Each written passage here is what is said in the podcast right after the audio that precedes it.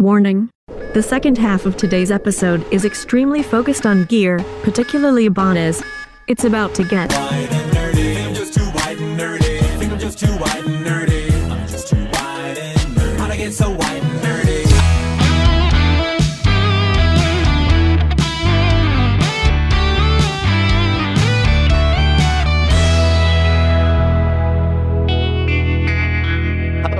welcome to this week's edition of BPM Pod, the podcast where we get behind people's music. I'm your host, Ashley Grace Vendel, and joining me on the other side of the interweb is uh, Chris. Chris, welcome. Good morning, Ashley. Good morning, everybody. How are you uh, doing?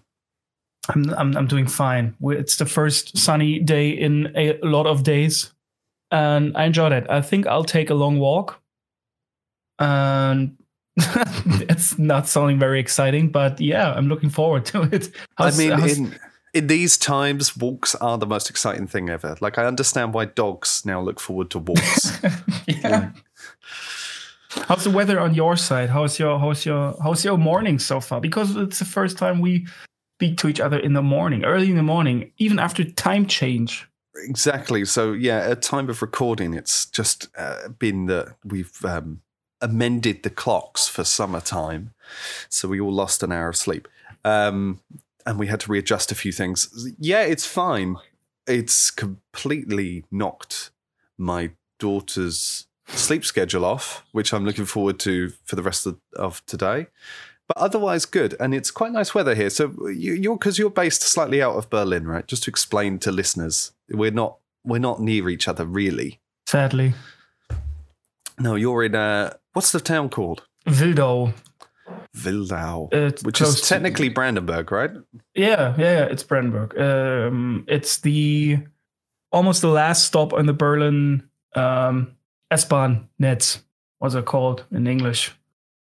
A train net. The train, the train network. yeah, train But- network. but- Thank you. But haven't you got a um in the future out where you are? Because there's a huge shopping mall. I didn't think too far away from you, right? Yeah, it's Wildau. the the A10 Center, but it's uh, well, it's a huge shopping. and Well, it's basically just where all the shit that doesn't get sold in Berlin goes. Are they building a massive uh, Tesla factory out near you? Mm-hmm. Well, that's that's um, that's um, up north a bit, um, like the, the the northeast of Berlin. Uh, Erkner is a big, um, like a quite known place close to that. Yeah, the Tesla dude, it's huge. Have you have you seen it? No, no, not yet. Crazy, massive. I we just drove past it. Yeah, I think the day before yesterday. Holy crap, enormous. I know I know a guy who who um, applied for a job there, but he didn't get it. So. Well, that's I don't you know, know, if I would like to work for Elon Musk. I think the guy's super cool, but I th- he must be crazy, right? You you're not that smart I without mean, being s- insane. Exactly. I think you fall into one of two camps with Elon Musk. I either think he is an actual genius who we need to worship, or he or he is a uh, villain from a James Bond movie. We need to all be really scared of him. Like I'm I'm not sure which actually. Yeah. It's, it's it's a strange thing though, Elon Musk. I don't actually understand the hero worship of him. I think it's uh I think it's a very intelligent guy who clearly comes up with lots of cool ideas, but it's um it's not necessarily a work ethic I think we should be teaching people, which is work as hard as possible all the time to make as much money as possible. Mm. Just not something I massively agree with, but you know, easy for me to say not being a billionaire. So Do you like his cars? Are you a car person? I am a car person, but um not as much as I used to be when I was a teen, but I think that's the same for most guys. Um I I yeah, I'd like a Tesla actually, very much so. But mainly for the performance and the technology. Mm-hmm. Driving with your hands off. Yeah, that and just the speed of it, just the actual acceleration is crazy. Oh, you're a speed freak, right? yeah, I am. Gonna go, Oh. f- it, which doesn't come across in my demeanor, but I love No, going it does f- not. I love going fast everywhere. Even walking, I'm like, can we walk faster? Let's get some adrenaline pumping here. So, what's coming up on the show today? We're going to catch up with a couple of cool stories from Chris in a minute. It's been quite the week for you, and uh, there's been some new purchases you're going to tell us about, and then another really unfortunate gig booking episode. So, we'll talk about that quickly in a second. Then, Chris, I've got a list of bands for you because we've been doing this fact or fiction thing, and someone called Oliver wrote in to send us this article from Rolling Stone about band names that are terrible but are actually real. So that's going to be interesting. We'll uh, do that in a bit. We're also going to hear some uh, reviews and some thoughts on some music from Daft Punk. We're going to hear a bit on Cheers to My Haters, an EP released by Birgit Jones, and uh, a few other tracks that I've come across this week, including Soundgarden and Courtney Barnett. And then we're going to talk to Mihal from IBI Register, which is the attempt to document, talk about, make videos about, and review every single Ibanez guitar ever made. I don't actually know how many that is, but I'm guessing it's over a hundred. It must be. So, um, I don't think gonna- that's even close. exactly, it, it's going to be quite a lot. So we'll talk to him a little bit later on. Plus, we'll submit a song to the Desert Island playlist, and that's what's coming up today. BPM Pod, BPM POD. Ash, you're you're you're a British person. I'm a German person. What do we have in common? We have two things in common, I think, in general, like Germans and Brits. Okay. What would that be? I don't know what two things in common are, but I guess one thing we, I don't know, oh, two things in common aside from historical rivalries, uh, because that would be too obvious. But then, where how do those rivalries manifest themselves? Football, I guess, is Yeah. probably one. What's another one then? What's the second one though? beer. Beer. Ah, that's very true. Okay, football and beer. I'd say they are two things we do very much have in common. Yes. Yeah. Are you a football fan? A soccer mean- fan for the American folks? I mean, in the sense that I know what is happening a little bit, but not not really. So I, I don't I don't know shit about football. So I was asked by a well, I got I don't know the word. What's that? Someone someone told um, a football team were looking for a jingle for their podcast to ask me to write them the jingle, produce and Hmm. write the jingle. Ah, they Um, commissioned you to do it. they commissioned. Thank you. Yeah, that's a cool word. I need to learn that. So they asked me, could you could you do that? And I was like, yeah, of course I can do that.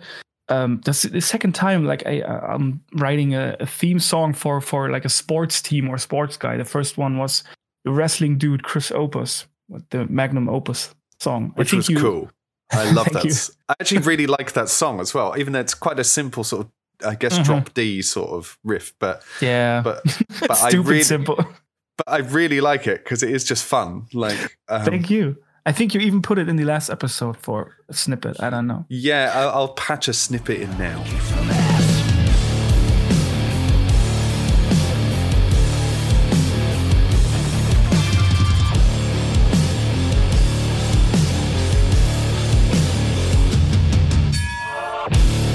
So when I asked them, okay, what would you like to, what would you need for for the podcast? What's what's what kind of music do you have in mind for a football podcast? They were like reggae, and I was like, what? How, how's how's reggae connected to football? Like Yeah, I don't even know what kind of music would I connect to football. I think well, stadium chants like the. So they told me because they are located in Bersenbrück, which is close to Osnabrück, I think. I don't know, somewhere in Germany. They have one of the, if not the biggest reggae festivals in Germany over there. wow. hmm That's the reason why they wanted me to like compose reggae. And I, I don't know shit about football, and I don't know shit about reggae. So I'm the, I'm the perfect motherfucker for, for this commission. I'm just so glad they commissioned you. Wonderful.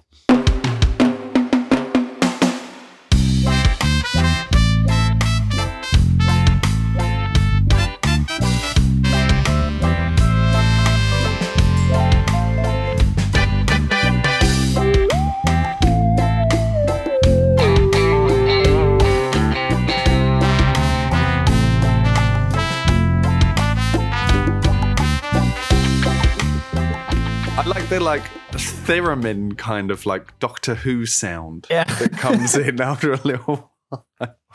That's the That's- that's, the uh, the Odyssey. kind of cool. Yeah, I kind of liked it, but I actually think it fits a football podcast quite well. Cool. Um, so yeah, So they implemented it. They were super satisfied with it. And the guy I spoke to, like my my my contract partner who who uh, I've, I've, who dealt with me me with him, uh, he was super nice. His name is Mark, and he's the host of the podcast. So if you are a football fan and you like podcasts, give it definitely give it a listen because Mark he's like he's super rela- chill. He's a chill guy. They have three episodes out as of this uh, moment. It is the end of March. what is so the yeah, podcast called? it is German. Der Kleinstadtclub Podcast from TUS Bersenbrück. I think you need to put that in the description because it's Yeah. pretty long. It's going to be pretty long, and it's going to be in German.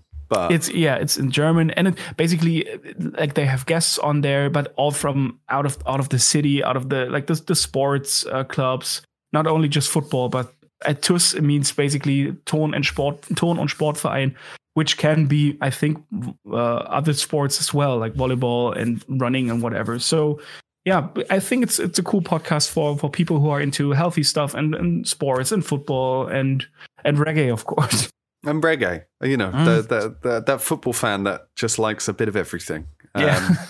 and smokes a shit ton of weed every day. Um, You are listening, perhaps uncaringly, to BPM Pod with Ashley and Chris. And yes, this is an automated message, because fuck paying for nice things.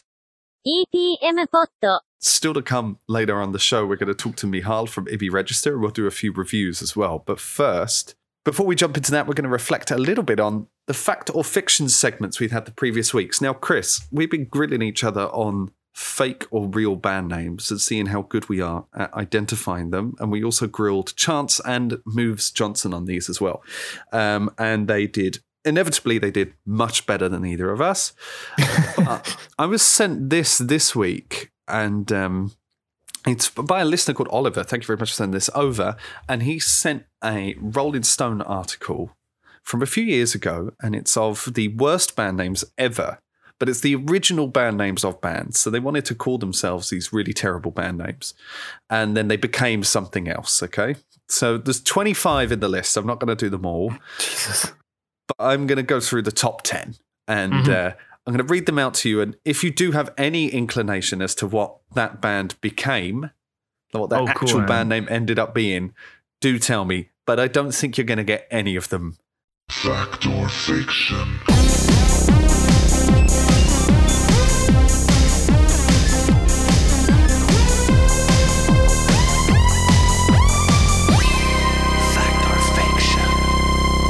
Okay, ready? So here we go. So Cool, number cool. 10, number 10 is the band Soft White Underbelly. Any ideas what famous band that became? They all are famous bands, by the way.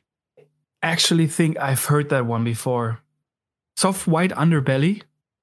Hmm. It's the original name of Blue Blue Oyster Cult. right. Don't fear the Reaper. uh, yeah. Damn. It needs more cowbell. Yeah, it does need more cowbell. that should be that should be what they're called now. More cowbell. That's their band name. Uh, number nine was the Salty Peppers. I mean, the obvious thing would be they became the Red Hot Chili Peppers, right?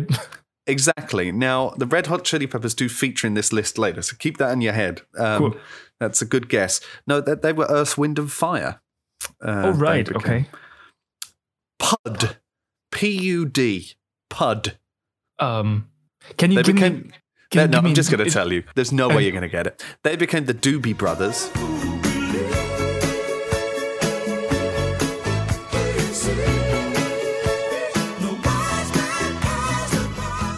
Okay, I'll give you a little clue on them because this is going to be very difficult. Oh, give me a genre or something. Exactly. I'll, I'll give you a genre and a bit of a clue. Although I don't massively know what the genre of this is. I guess metal, I think. Uh, number seven, Burn the Priest. Burn the Priest. And it's a metal band. Hmm. And they changed it in 1999. In 1999. Okay, that has to. Oh, because my first guess would have been Slayer, but they've been around for far longer. In 1999, hmm, They play the Priest? satanic black metal. Uh, Lamb of God is the answer. Lamb of God? one. Yeah. This band I don't know, so I'm just going to tell you it straight out. Uh, Mm-hmm. Number six, the Rainbow Butt Monkeys became Finger Eleven. I don't know the band Finger Eleven. No, never heard of them. Never heard of them either. Another one I'm just going to tell you. Number five, the Shrinky Dinks became Sugar Ray. Again, never heard of them. These ones I'm going to get you to guess on. Now, these Mhm. ones I'll I'll take your guesses. Number four, which is just a, a fantastic band name. Um, Tony Flow and the miraculously majestic Masters of Mayhem. I've heard that one before as well. I've heard um maybe Primus? It's a band you mentioned earlier as a guess, Oh. and it's the Red Hot Chili Peppers. Number three. Now these are good. The top three are really good. The Polka Tulk Blues Band, and this is a metal heavy rock band from the '60s. I know them. Uh, Um hang on, is that Black Sabbath? It is Black Sabbath. Yes, yeah. Well done. I got one. You did. Um, Tony Iommi told uh, Ozzy Osbourne that it was a terrible name. He said, Every time I hear it, all I can picture is you with your trousers around your ankles taking a fucking dump. um, so that was that. This is this is offensive, and I'm pretty sure listeners to the podcast will know we do swear, and actually we should try to cut down on it probably, but we do swear. But this, I think I'm going to bleep out purely because it's it's just a racist term.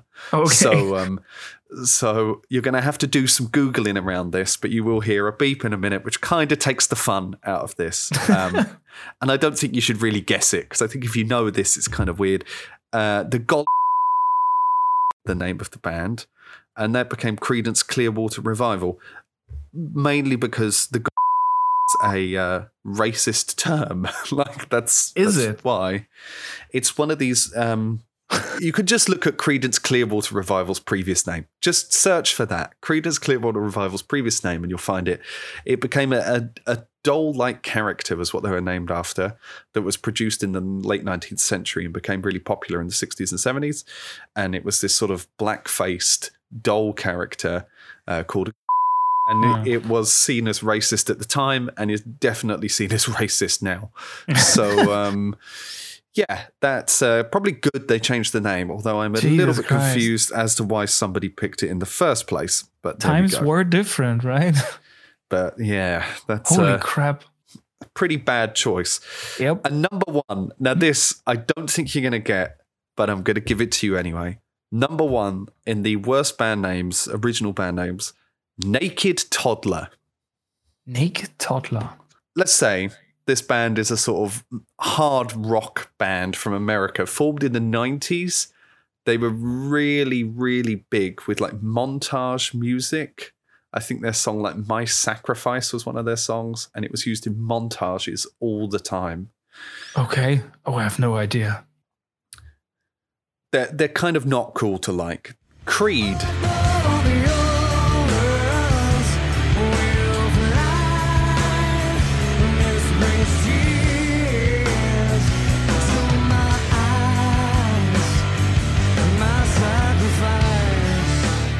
Creed is recognized as one of the most prominent acts of the post grunge movement that began in the 1990s. However, they've been negatively received by critics and listeners, with the band having been listed by readers of Rolling Stone as one of the worst artists of the 1990s. It's not for me. I, I don't like them at all, actually. There is a video about the very particular style they're singing in. Um, Yarling. Have you heard about that? Yeah, so this was very big in the 90s as well, right? This whole sort of way of singing where it only sounds like you're kind of singing vowels. It's Yeah. weird. Yeah, yeah, yeah. Yeah, The Eddie Eddie Vedder uh, style. Yeah, but Eddie Vedder, at least you can understand what he says. Like- That's right. anyway, so their band names, their band names that were actually whatever, that actually turned out to be real, but they were really terrible. So sort of my contribution to our fact and fiction segment. But you've got a little story for us that isn't fiction. There's some story that is kind of shocking and stunning, but is 100% fact. Um, And it involves Nazis. well, not This directly. is not directly, but this is not a joke, this story. So tell us what happened with this. So we were finally able to get a gig again for my band, for the Weinhardt band. Um, and it was uh, like a streaming show, right? Uh, live stream, whatever. Should have been in the beginning of April, but as it turned out, the club, and I'm not gonna name it or where it's located, uh, is known, was known, I don't know, for supporting and booking white supremacist and neo-Nazi bands, which Yeah. is like super fucking bad in itself. And what made it even worse is even if you're not into that stuff, and I hope you're not, like anybody, Truly hope you're not. uh, once you get like get connected to that shit in any way, that crap sticks on you like gum. And I Mm. do not want to ha- want to be like in any way be connected to that kind of shit. In my going back to my reggae jingle, uh, whenever I do commissions, I actually add into my contracts a like a like a segment that my music will not be or cannot be used for political motivated stuff Mm. whatever Mm. it may be left wing right wing i don't care i don't want i just don't want my music to be connected to politics How the hell did they even get any sort of sense from your music, though, that this is what you're into, you know? Like, it, it just seems weird to me. Like, how did that happen? Or do you just I think it was a case of bad luck? Mm, i don't uh, well i i've i've heard about that club and i i don't it's been around for like years and decades right and it's not like there's all day every day people beating up foreigners right so there have bands played there that aren't connected to that kind of shit but i, I think it's just a, a booking agent basically got the gig and he didn't know any better Uh, so no. who does a great job by the way he's awesome as Alvaro. Um, so no harm to him. Yeah, I was going to say, let's not shit on your booking agent. no, no, no. He's he's great. He owes me a case of beer. So Alvaro, if you're listening, pay up, bitch.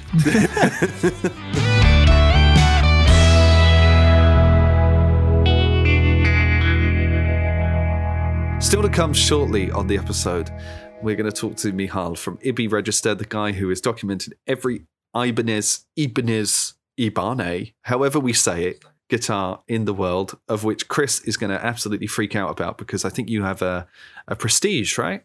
Yeah, Guitar. I have a prestige and a regular uh, RG model. So, So two, yeah. It's going to be a break for me when he joins because there's going to be very little I need to say.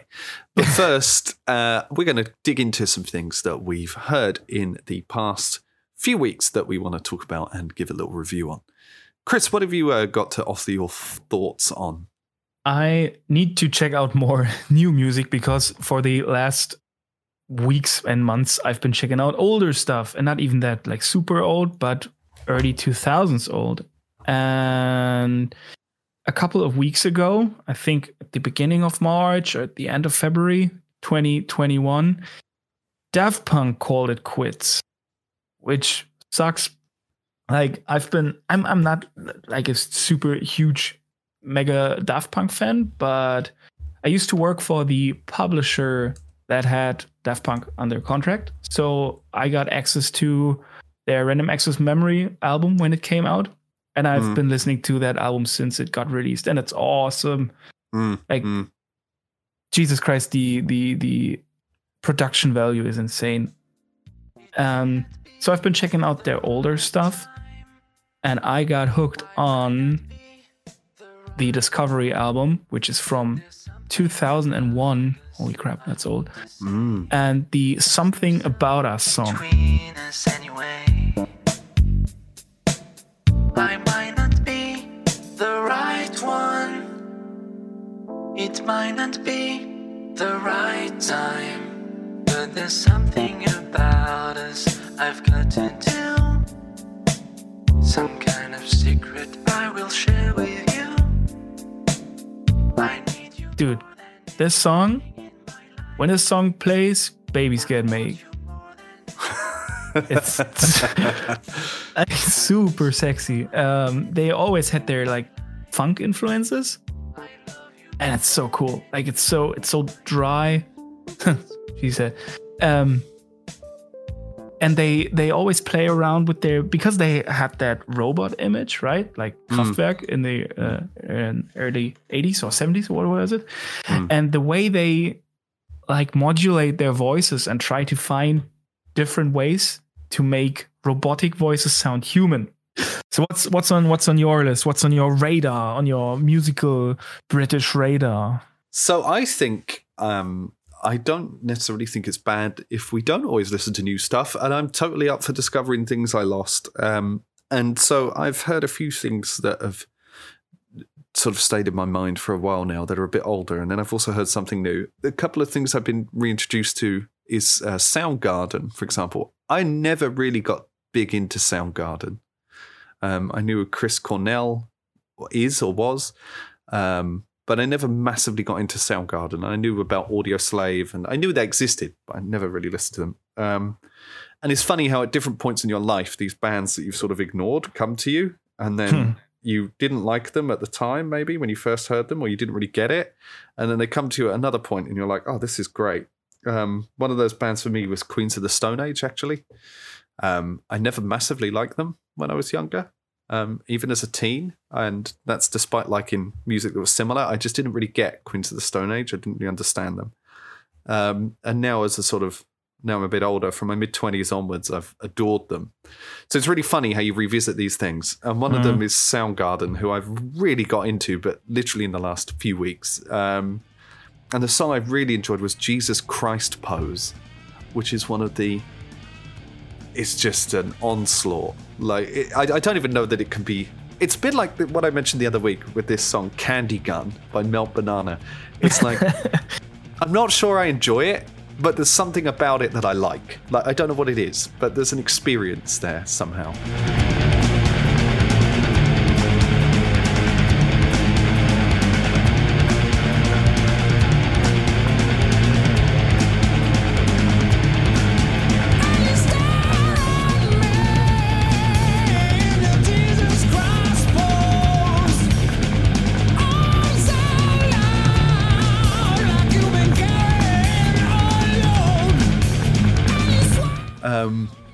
Just watching live videos of a song that energetic and that frantic makes me really wish we could just get this fucking pandemic over with. Because to be in a crowd like that that's just going nuts and just sort of moshing about, dancing about, drinking, and just having a good time would be, oh, I would kill for that.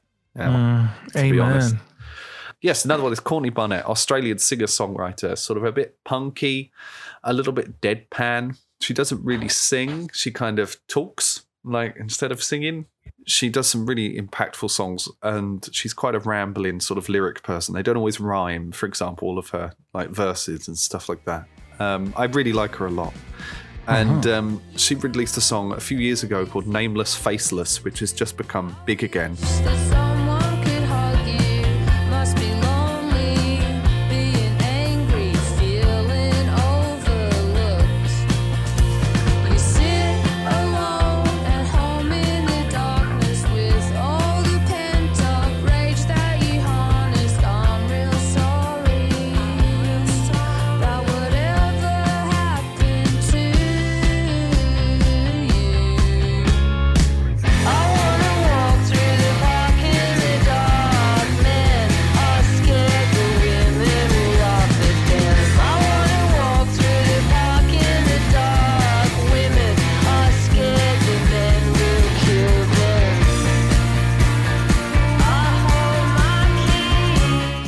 So it's kind of cool because it's just got it fits the current mood of talking about equality and feminism very well. Um, so it's something I just sort of rediscovered and thought that's very apt, even though it's a few years old. So a uh, bit of a different tone to Soundgarden, which is let's just have as much noise as possible and get all of our anger out, versus this song, which is about a, quite a serious topic. So um, that's that. But the thing I wanted to review this week was uh, Cheers to My Haters, the EP from friends of the podcast who've been on here before, the wonderfully powerful, kick ass, badass female trio of uh, Birgit Jones.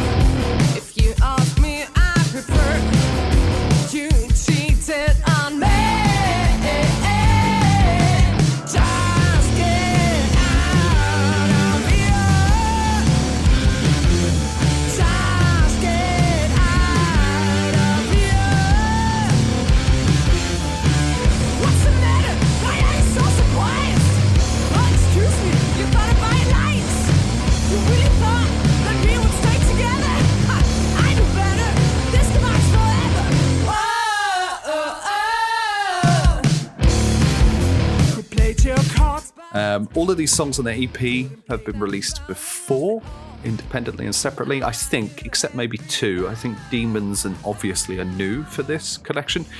All of them have been released as singles otherwise, so it's really collecting them all together. Um, and it does a good job of doing that. It's actually nice to hear them all as a flow, as an EP. Um, they all sort of blend into one another quite well, and they've been sequenced pretty well. Um, so the best way to describe Birgit Jones is blues metal, I guess.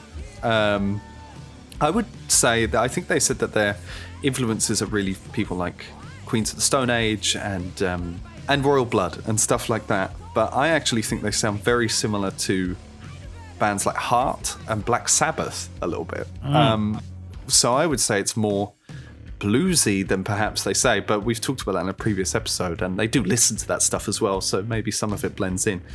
Um, it's just a really nice EP of like really six songs, around three to four minutes in length, decent bass riff, um, blues rock music. Uh, my favorite on there is one called Secrets. I think that's got the most Sabbath like riff there. Um, and the only sort of criticism I really have of the EP overall is it's not really a criticism because I like what I really like about Birgit Jones is that they keep things very real. It's very much just like a bassist with a lot of effects, a drummer, and a singer. Um, and that's it. Um, so it does have this stripped back Royal Blood vibe to it, which is really cool. And I like that it is just that raw and real. So I don't want to sort of change that too much because that's the thing I really enjoy. But sometimes I do think they could actually do with more overdubs and more sort of overproduction of some things. Um, there's a little bit more on this EP than usual. There's a few like bits of harmony vocals here and there, and a few little sort of whines of guitars and feedback bits and stuff like that. But on some of them, I actually would like to hear what it would sound like more, you know, with even fuller sort of production. Um, not that this isn't a good production. I'm just interested to hear what it would sound like with a few more things layered over. Um, and that I guess applies to the track Secrets, but that is still my favorite track. It would just be, uh, as I say, really interesting to hear what that would sound like with um, a bit of distortion on the vocals, like a bit of a telephone voice, for example, a bit more reverb in some places.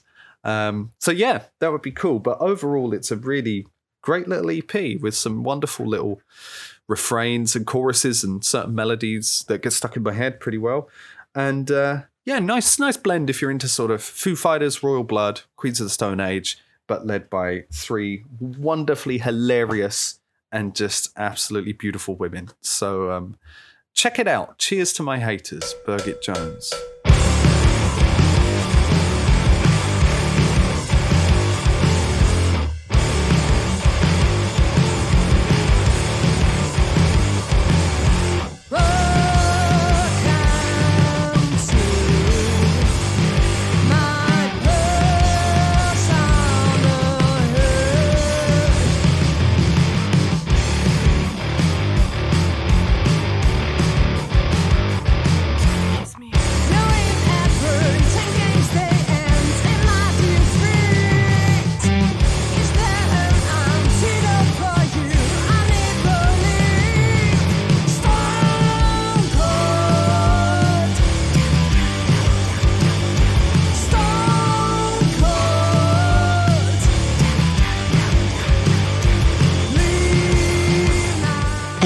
Is time for our special guest. normally on the podcast we talk to a bunch of musicians and uh, let, like to hear their stories and things, but very rarely do we actually get behind the scenes a little bit with real sort of gear nerds.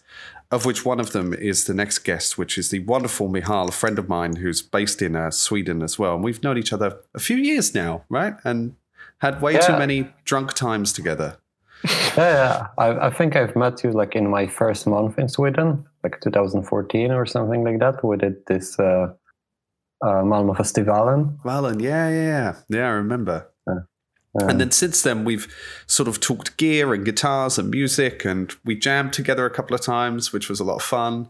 Um, and I never quite realized how much of a guitar geek, and I mean that in a good way, you really are. Like sometimes you'll say things, I'm like, I don't know anymore. I'll just sort of nod and pretend I know. But it's really great to have a friend like that around who just knows all of this stuff. So, um, welcome along to this episode of BPM Pod, Michal. How the hell are you doing? I'm I'm doing great. It's uh, you know all things considered, I'm actually doing quite good. So I I enjoy working remotely. I'm I'm you know quite fortunate that uh, my work still exists and is doing fine. So uh, yeah, it's it's doing going good. Um, so we talked about this at the top of the episode, but you're on a journey with IBI Register. Is this to document every guitar from Ibanez?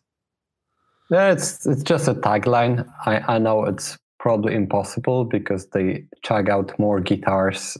Uh, you know, they they just dropped like 200 models this year, and I'm like not a, able to like you know cover that within 10 years or stuff like that. But it it just you know, it's good to have ambitious goals, I guess. yeah, exactly. Definitely. Where, where did the inspiration come from for this?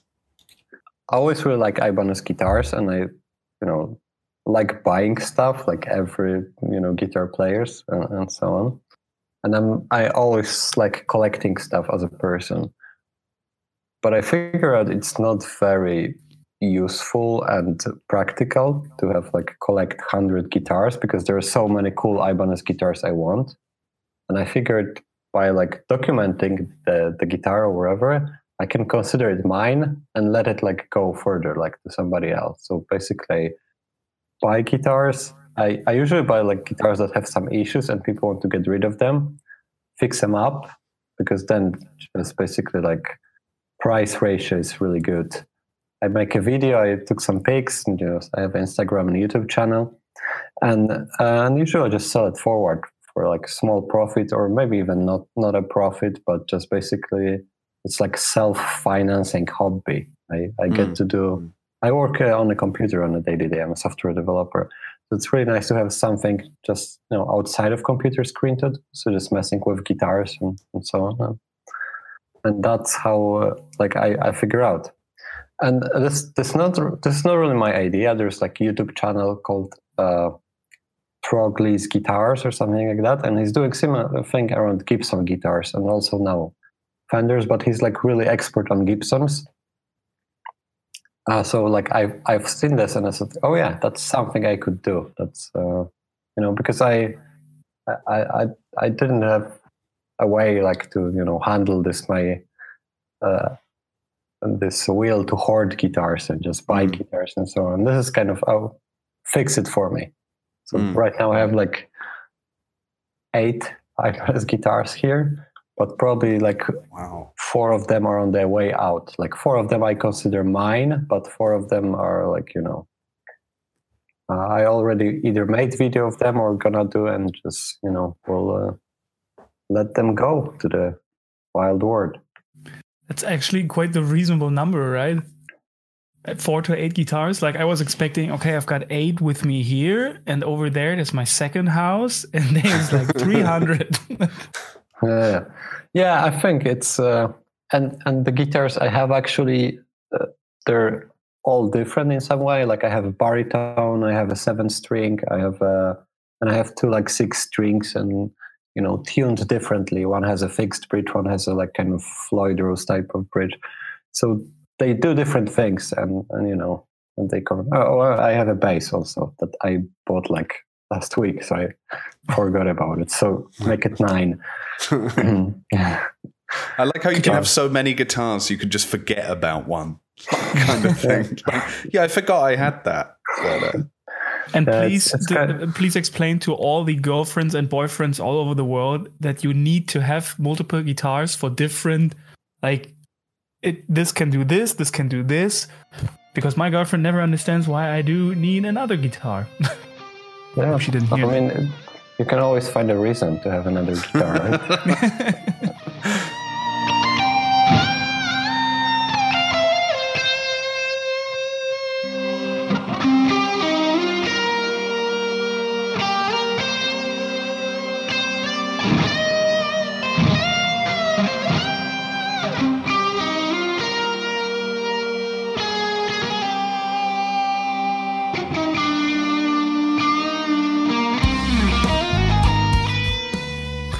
find it pretty cool that you're not only interested in all the old stuff, because that's like usually what gear collectors do, right? If I think about Gibson and Fenders, everybody wants to have like the 50s and 60s stuff.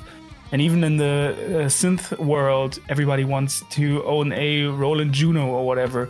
But you're actually looking forward to newer models and are eager to check them out. That's pretty cool. That, that's rare for guitar players, right? Yeah, I, I, I like new stuff. I like what they're doing because I'm I'm generally also like you know working with software. I'm very like tech nerd also, so I also like a new developments. But that's true. Like uh, guitar community is quite conservative in what they like, and the new things are kind of like frowned upon and uh, maybe not uh, always easily accepted. Uh, but there's there's also the same notion in Ibanez community. Like you want 1987 RG550, like that's that's what you want. If you like want the Ibanez or something like that, like the late 80s, early 90s Japanese stuff is, or uh, early 2000 Prestige are also like another group that guitars are like highly, uh, you know, uh, uh, sought for or whatever. Uh, Right. so uh, there's also this thing running in Ibanez community. But for me, like, yes, those guitars have uh, like historical significance, and uh, in my opinion, they're not built better, but there is this kind of mojo that they are. But I've seen enough like twisted necks from like 80s Ibanezes to know that you know they build them better right now. but uh, yeah. So this is mainly, I gotta say, a Chris episode because I talk a lot normally, asking about musical inspirations and stuff like that. But Chris is the one with the with the actual gear that is closely linked to the stuff you're interested in. So, um, I mean, I think you've even prepped pedals and things like that on camera, which makes great podcast material for stuff to have on camera. But but it is there. I'm going to describe every last inch of my tube screamer. Please don't. oh, that sounded weird, right? Okay, so when Ash told me we were going to speak to an Ibanez aficionado, right? My first thought was, I'm sure he loves the JEMs. then I checked out your YouTube channel and your Instagram channel, and what's the first thing I fucking read? I don't like JEMs, and I don't Yeah. care about the new designs. So there goes my question. Why? So so so basically a JEM is a is a JEM an RG basically is it a, a, version of an So- RG So uh, it's actually a cool story because uh, the RG series is uh, development of something that's called Roadstar series. That was like mid '80s Ibanez thing, uh, but it like highly morphed uh, between like '86 to '88, and actually RG is. It was uh, the RG550 that was the first like modern shaped RG is uh, was cheaper version of JEM. So uh, Steve Vai came with this idea that he wanted this like hard edges on the kind of super strat shape. Uh, he's want this like paper thin neck uh, and so on. And uh, you know the designers at uh, American Ibanez uh, or distributor Hoshino USA, they came up with that. Um, you know they built that design and uh, yeah, he liked it. And then they made also like half year later, they released like a cheaper model that was RG550. Uh, that was also guitar with like you know uh, HSH configuration, Floyd Rose, uh, the the pick guard, and so on. But uh, instead of like being this, uh, and also in those flashy colors, because initial JEMs were like green, pink, and I think yellow and uh, you know uh, those that times with those like super flashy uh, radioactive colors and uh, yeah you need some glasses to look at them if you have like one of those models with the finish uh, preserved uh, you know in a good condition because a lot of those uh, finish faded pretty badly the sun. So yeah a modern rg is actually uh, you know kind of uh, modification of JEM but there was also a lot of history into that and why I don't like JEM, I basically like because the most theoretical JEM right now is JEM 7V, the white one with the you know uh, with the gold hardware and uh, pearloid pick guard, and that's just not aesthetics I like. and you know the the handle is kind of useless and, and so on. So it's just like I never really like how they look, but for all purposes, this is just another RG. Hmm. So you know, uh, there are other RGs that I like more, and that's why I'm not really into JEMs. But I like what they do with the Pia model, the new kind of evolution of Steve Vai's signature guitar. Was was uh, Vai the first one who ordered a seven string model, the Universe? Was that uh, a, a JEM variation? Uh, it, it is not considered a JEM variation, but yeah, it's a seven-string RG, and uh, yeah, it was first uh, mass-produced seven-string guitar in the world. And Ibanez is uh, was the company that was first producing seven-string guitars. Was the first company to mass-produce eight-string guitars and to mass-produce nine-string guitars. So they're really um, really into this, and uh, and actually, Universe was selling really badly, and they stopped producing it. But then a couple guys from uh, Korn band discovered those guitars and started playing them. And in the late 90s, it kind of exploded the seven string popularity. So I have this video about uh, Apex guitar, which is like uh, um, Munky's from Korn, uh, where I make this uh, thesis that basically Korn saved the seven string guitar for business.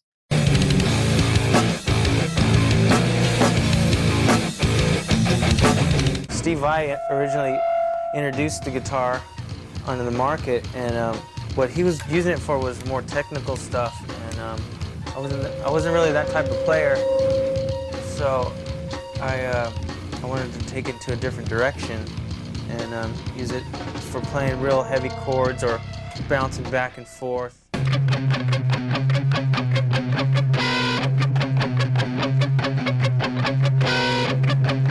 But it's really in depth and it's really sort of well researched and like what my wife would probably call because she knows all of this stuff a micro inf- you're a micro influencer Michal like on these really niche topics like which is great Yeah, I'm- a proper nerd, and the reason it started for me is um, uh, uh, when I was growing in Poland, uh, in Gdynia. Uh, the the guitar store that was near my school was actually like official distributor of Ibanez in Poland. Like there were also the, the company that was running that guitar store was also official uh, distributor. So always had a lot of Ibanez guitars, and uh, my best like uh, guitar playing buddy also has Ibanez. So I also like okay, I want the same guitar. So it's like spending hours in that store and just stealing catalogs and just like you know flipping through them.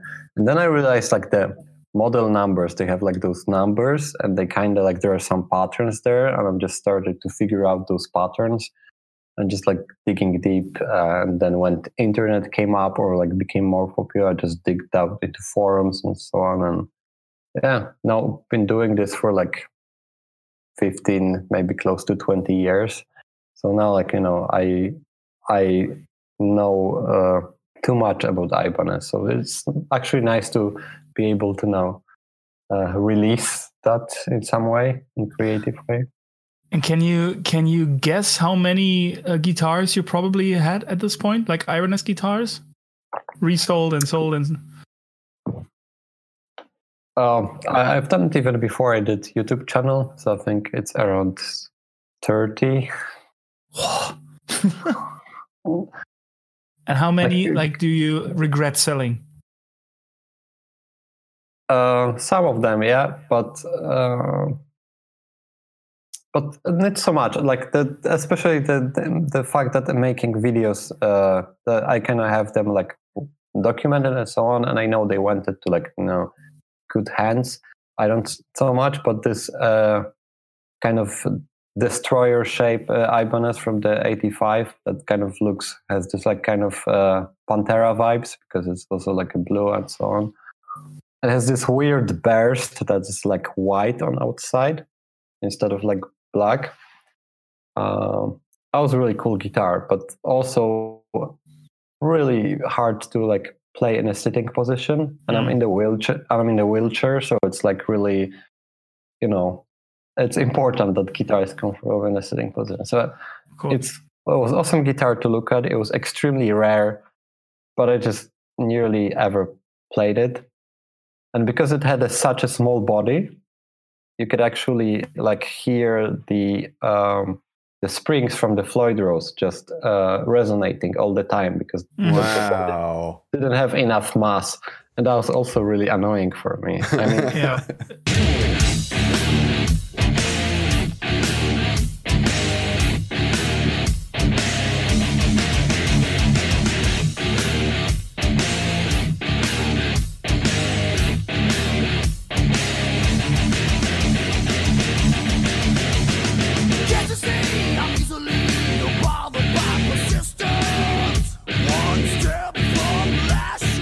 any you've looked at so far that you've genuinely disliked? We just talked about one you regret, sort of not regret getting rid of, but that you really remember fondly.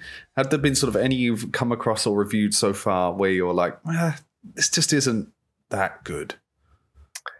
So that uh, not really in an extreme way, but I was quite disappointed with that uh, Apex guitar. Uh, you know the Korn uh, signature, but it's it's kind of like a lower tier Indonesian model, so the expectations weren't super high.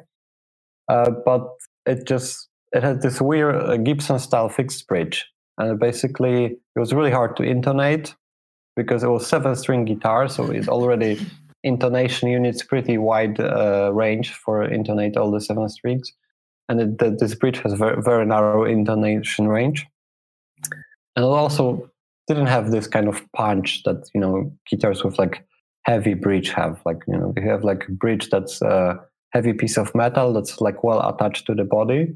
You kind of have this sustain, and the the guitars have this like punch. Uh, so you know it's also um, so even though uh, you know it was like seven string guitar tuned to A and so on, it kind of I couldn't make it sound like you know heavy and punchy. And, uh, So, what Ibanez do you have, Chris? What guitars have you got? I own the RGD Invisible Shadow seven string. I think that was the first RGD model, but I think Michal can correct me if I'm wrong. is this I'll is, is this the one with the float? Float, yeah. Yeah. Okay. I put EMGs in it, but yeah. Yeah. So I it's, think uh, it's R- a seven string baritone. Yeah, it's RGD twenty one twenty seven Z. Hell yeah. Um, so Ibanez gets a lot of crap for their names. Uh, I actually love them because from the name you can actually get a lot of information about specification, like you know pickup configuration, type of bridge you have, and so on. But they also I would imagine wild- that a- software engineer likes numbers and Yeah. letters and everything. Uh, exactly. But also, I I like that you said initially that you have Ibanez Prestige because for me, I think like when people talk about Gibson, uh, they will say that they have like Gibson like uh, standard or USA or you know Gibson like uh, Les Paul Deluxe or wherever. And those guitars also have model numbers. If you look into like certificate authenticity, it's gonna be like H27 something something. They, they have those crazy numbers. They just don't market it. I think my Ibanez could do like more about saying, okay, you have RG Prestige or you have like RG, you know, standard series, which is standard in Gibson is like the, the highest thing, and in Ibanez is just standard. It's normal model. Mm. Or you have like RG GIO, which is like kind of um, entry. Didn't they But do yeah, it with ca- the Iron label? Yeah, Iron Label is, for example, like kind of standard level series for, uh, and they say it's like for metal guitars, uh, Alright. for metal guitar players. Yeah. But those are fairly affordable guitars, and they just you know focus on like metal players. So they quite often will have like high outputs, active or passive pickups, and so on. The kind of stylistics for uh, metal players and so on. But yeah, coming back for, to your RGD, RGD is like development of RG series that they kind of change a shape to have like this kind of beveled edges, and it's kind of much more modern looking. I I really like what they did with it. It is it is baritone. Every model from RGD series are 26 and a half inch scale, so it's already considered baritone. So they take low tunings really well. Mm-hmm. And uh, yeah, the Z in the name stands for the uh, Edge Zero bridge, which is kind of controversial uh, improvement to the Floyd Rose bridge that it has kind of those second pair of springs that dampen, uh, you know, when this thing come by. So, Right. for example, for like guitar players that like doing 80s stuff, this bridge won't flutter, won't do this kind of fluttering sounds that you do with higher harmony. You can modify it to do it, but in the default default setup it won't. Uh, so yeah, that's why when I saw that bridge, so like you know double humbucker and so on, I, I knew exactly what the model is. what I like most about the uh, uh, the bridge is that you can um, uh, tighten and loosen the, the the springs with the wheel without um, Yeah. getting off the, the fucking lid. Yeah, that's also like a part of this uh, ZPS system they call it, so zero point system. But yeah, basically you don't have to like mess with those springs and just you know screwdriver. You could just move that thumb wheel. I think it's a really great, uh, Yeah, you know, uh, saved my ass a couple of times. Yeah. Yeah. And would you like in comparison to a standard Floyd Rose because because that was would be the obvious like opposite to the to the to the Ibanez uh, tremolo. Which one would do you like better? Which one would you consider like more stable? So I think original uh, German Floyds uh, and uh, the Japanese Edge bridges are like you know they're both like the, the top you know notch in terms of uh, Floyd Rose. The the important part in the mm, the kind of floating tremolo thing is the knife edges. So those uh, pieces that touch the the posts uh, of the guitar. Because if they're if they're not you know knife edge uh, thin and uh, sharp, that's when the you know tuning issues start coming uh, to uh, you know to, to play. The the guitar is not coming back to the pitch and so on. And and those like Japanese and uh, German made floats, this is like you know high quality uh, steel, and this will take a lot of time for it to wear off. Whereas in like more affordable models of those uh, guitars, the kind of metal quality is not so good. So it will work fine for a year, two, maybe five, depending on your um, you know usage. But at some point, it will be just you will not be able to do anything with it. You just have to like replace the tremolo because they don't even have replaceable knife edges. And those uh, and cool feature about the Ibanez bridges, they have replaceable knife edges. So even though they're like uh, they're already high quality, you can still like replace this ju- just this one part uh, although they're really hard to buy on the, you know anywhere in the market and they're like um, not many distributors have them. So i would say it's like theoretical capability. Like it's really hard to actually implement that but let's say it's there. So uh, the ibanez edge and the low pro edge which is like a low profile version they just made made a different construction around the fine tuners. In my opinion, like you know, one of the best implementation of the Floyd Rose patent because they basically uh, used the Floyd Rose patent and they paid royalties for many years until it expired, and uh, basically, yeah, it's the, the same kind of concept. Mhm.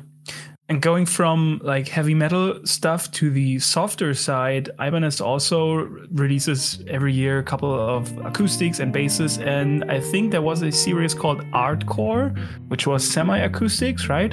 I knew a guy once who played one and it was pretty cool. So, what are your thoughts on those models? Yeah, I, I so far I focus on solid body guitars in my um in my kind of research, and I'm I don't actually know super lot about uh, you know uh, semi hollows and acoustic guitars uh, that Ibanez made, but there is a series called Artcore, and and uh, to be honest, I don't have any practical experience. But I know Ibanez actually have a, quite a long history of guitars like that because one of the first signature models they did was George George Benson's signature in the 70s, which is like a big jazz box.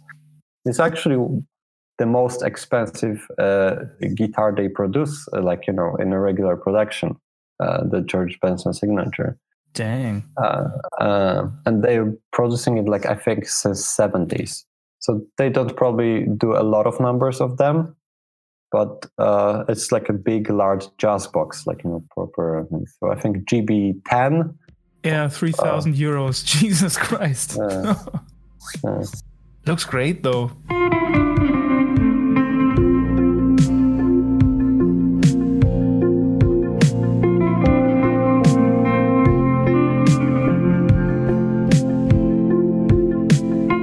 I I remember uh, when playing with Ashley, you have this uh, Epiphone, uh, you know, kind of ES style guitar, The dot, yeah. It's um three three five. It's been put away at the minute, but yeah. Yeah, and I, I, I remember I really had a lot of fun with it, especially putting it through Metal Zone. Yeah, well, that, there's Sorry. that, yeah. But but uh, I know I love that guitar. I really, really do. Actually, no, I think there's a lot of fun to be had in the whole like semi uh, acoustic, like semi hollow, like electric guitar field. But um, Yeah, yeah, but for the you know like uh, kind of classic uh, rock and roll rockabilly stuff and so on, and also blues, I think you know it's really nice sound guitars. And, uh, Another thing that I like haven't really explored uh, in my life, and Ibanez is not doing a lot of that, but there are some guitars like P90 pickups. There's like a lot of people, you know, have a nice opinion about P90 pickups, and I never hmm. tried any of that. So that's you know also on the bucket list. That's like another guitar I need. Basically. Hmm.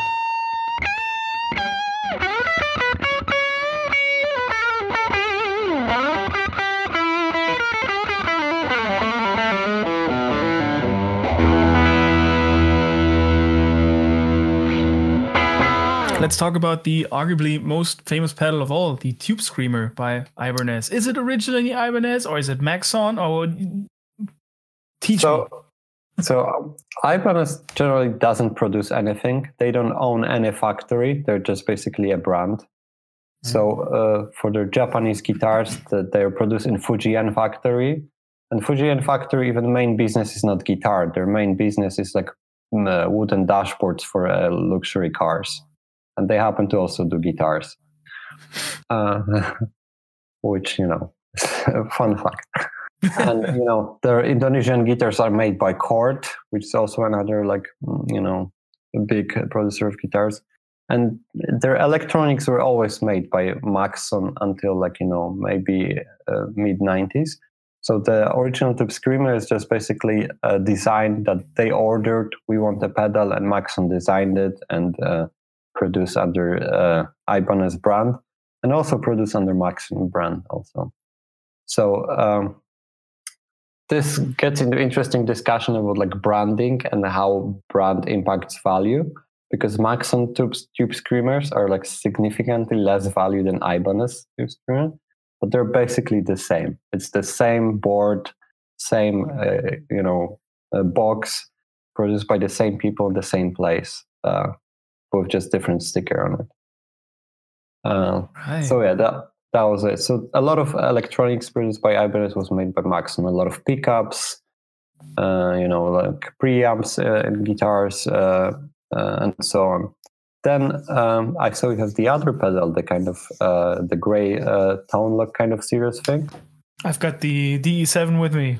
Yeah, uh, the E7 is probably the most uh, known and the favorite model from that series. Yeah. And I think it's it's a series of pedals that was like produced around uh, early 2000s, and I think they're like very un um, you know undervalued. They're really cheap generally, apart from the E7. The E7 actually holds value pretty well Yeah.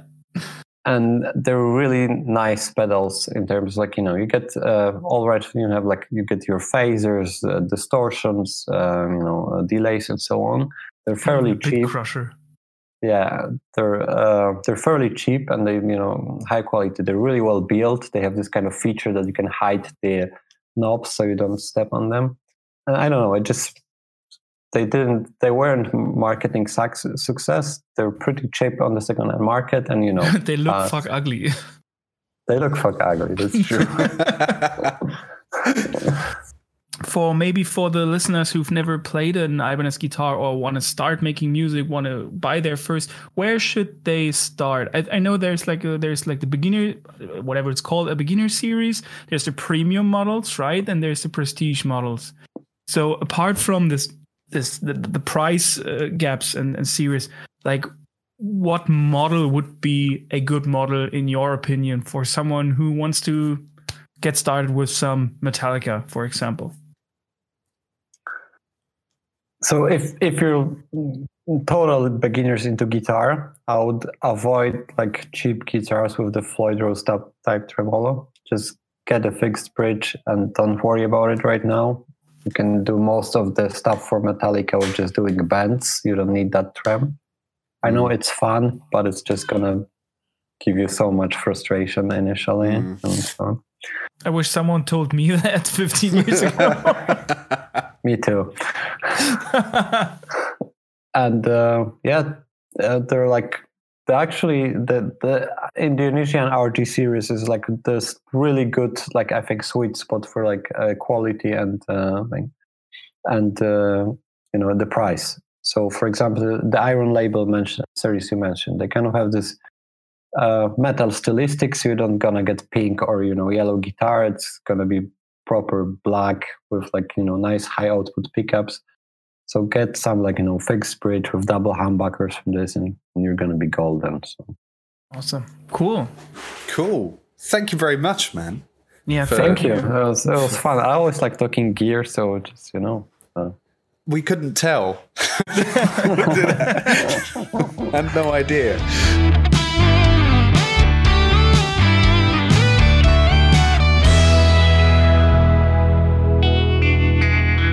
So, with, as you know, compiling our Desert Island playlist, songs that we would love to listen to if we're stuck on a desert island.